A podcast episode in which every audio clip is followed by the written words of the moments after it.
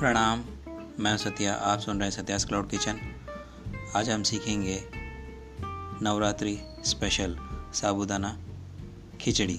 जी हाँ दोस्तों, इस नवरात्रि में आप व्रत रखते होंगे, इसलिए नवरात्रि में व्रत रखने के कारण आपके लिए मैं ये रेसिपी लाया हूँ। वो है साबुदाना खिचड़ी। बनाना एकदम आसान है और जल्दी बन जाएगा और यहाँ तक कि साबुदाना खाना सेहत के लिए काफ़ी अच्छा होता है।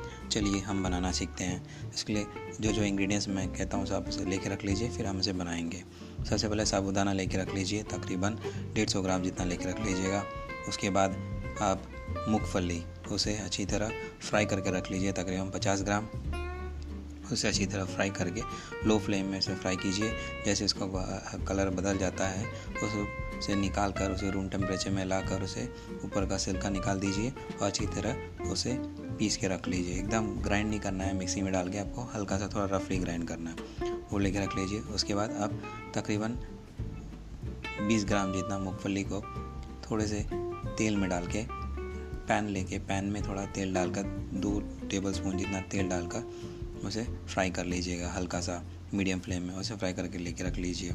उसके बाद आप दो टेबल स्पून तेल लेके रख लीजिए। सनफ्लावर ऑयल जो, या तो फिर जो तेल आप इस्तेमाल करते हैं घर में बनाने के लिए, घर में पकवान बनाने के लिए, वो लेके रख लीजिए। उसके बाद आप आलू, दो उबले हुए आलू बारीक से कटा कटा हुआ लेके रख लीजिए। दस से बारह करी पत्ता और फिर धनिया बारीक सा कटा हुआ, और फिर जीरा पाउडर क्यूमिन क्यूमिन सीड्स वो आप एक टेबल स्पून जितना लेके रख लीजिए। उसके बाद दो मिर्ची बारीक सा कटा हुआ, हरी मिर्च बारीक सा कटा हुआ लेके रख लीजिए।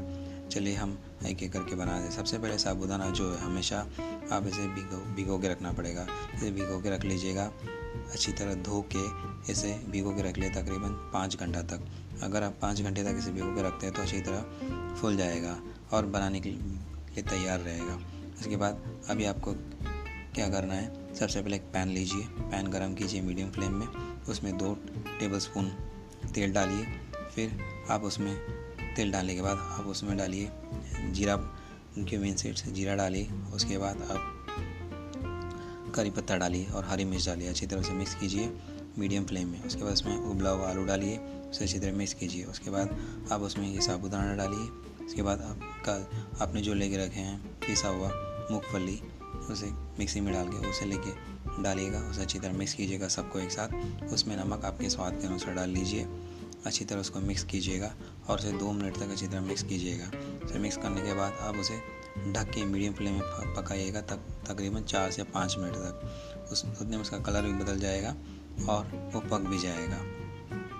उसके बाद, पक जाने के बाद ढक्कन खोल के एक बार चेक कीजिए कि वो पक चुका है नहीं। पक गया होगा, तकरीबन तो पक चुका ही होगा। उसके बाद आप उसमें डालिए धनिया जो आपने बारीक से कट, काट के रखे हैं गार्निश के लिए। और ये आपका फ्राई किया हुआ मूँगफली डाल के मिक्स कर दीजिएगा। और ये आपका साबुदाना खिचड़ी, तैयार नवरात्रि स्पेशल नवरात्रि आपने व्रत रखा है तो ये ज़रूर बना के खाइएगा। देवी माँ आपकी दुआएँ कबूल करेंगे और आपकी मुरादें पूरी करेंगे। फिर मिलेंगे अगले एपिसोड में। तब तक अपना ख्याल रखिएगा, बड़े बुज़ुर्गों का सम्मान कीजिएगा। जय हिंद, वंदे मातरम।